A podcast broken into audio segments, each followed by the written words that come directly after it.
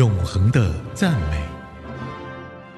A.C. Gabriel 说：“一天一诗篇，烦忧离心田。”让我们一起来默想诗篇，学习祈祷，操练赞美。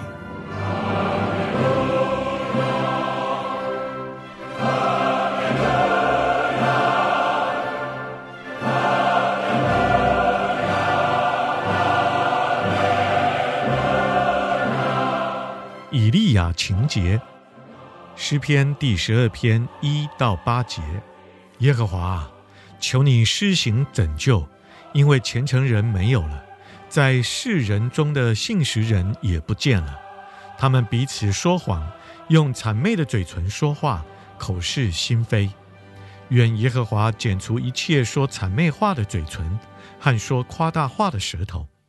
他们曾说：“我们必能以舌头取胜，我们的嘴唇是自己的，谁能做我们的主呢？”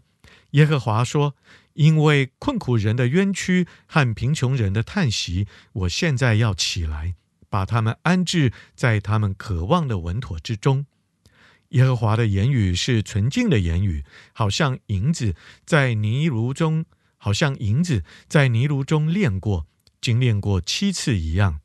耶和华啊，求你保守我们，保护我们，永远脱离这世代的人。恶人到处横行，邪恶的人在世人中被高举。无论什么时候，当你突然觉得自己是硕果仅存的虔诚人，就要小心了。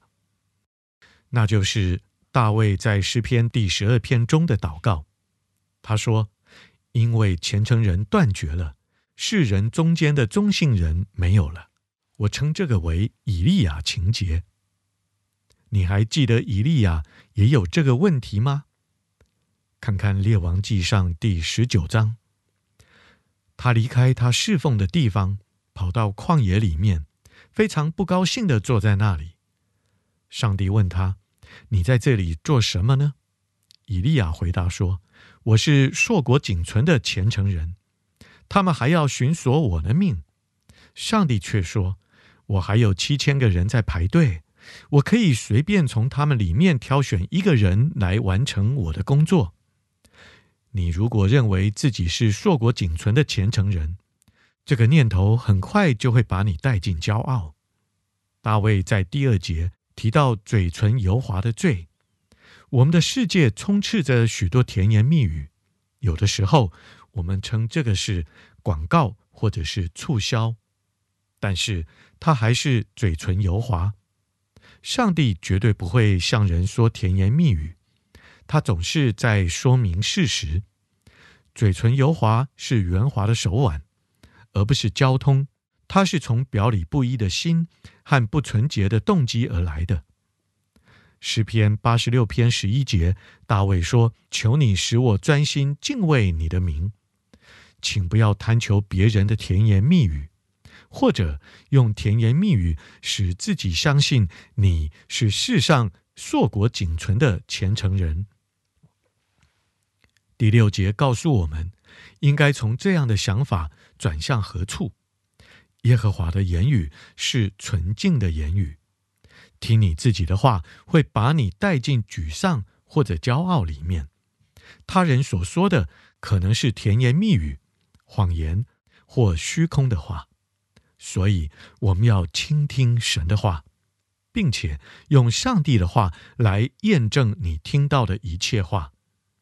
虔诚的人并没有从地球上绝迹，我们会很惊讶的发现，上帝竟然还留有一群人等待着要完成上帝的旨意。其他人正等着要与你一起携手并肩来帮助你。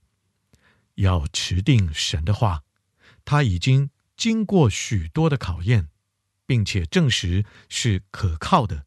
你可以信靠他。亲爱的主，孩子来到你的面前，求你帮助我更认识你的话，因为你的话是我沮丧的解药。你的话。是我饥饿的食物，你的话是我患难时的帮助。祷告，奉主耶稣基督的圣名，阿门。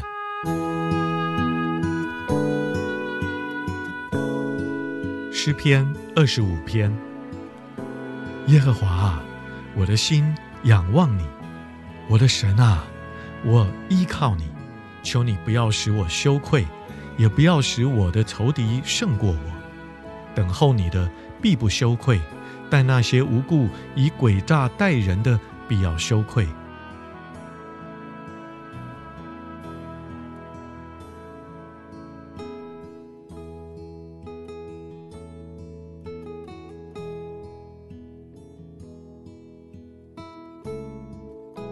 耶和华啊，求你把你的道路指示我，求你把你的路径教导我，求你以你的真理引导我，教训我，因为你是拯救我的神。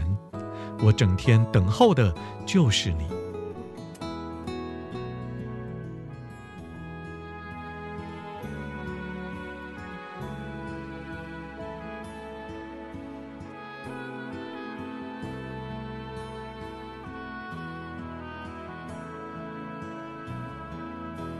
耶和华啊，求你纪念你的怜悯和慈爱，因为他们自古以来就存在。求你不要纪念我幼年的罪恶和我的过犯。耶和华啊，求你因你的恩惠，按着你的慈爱纪念我。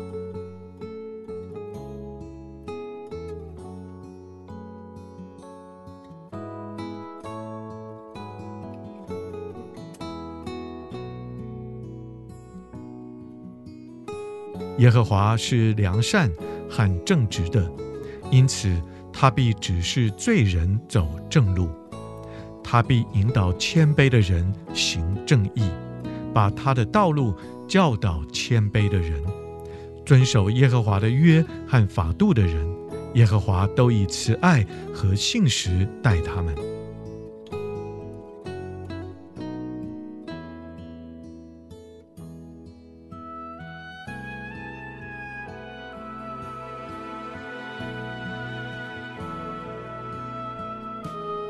耶和华啊，因你名的缘故，求你赦免我的罪孽，因为我的罪孽重大。谁是那敬畏耶和华的人？耶和华必指示他应选择的道路，他必安享福乐，他的后裔要承受地土。耶和华把心意向敬畏他的人显明，又使他们认识他的约。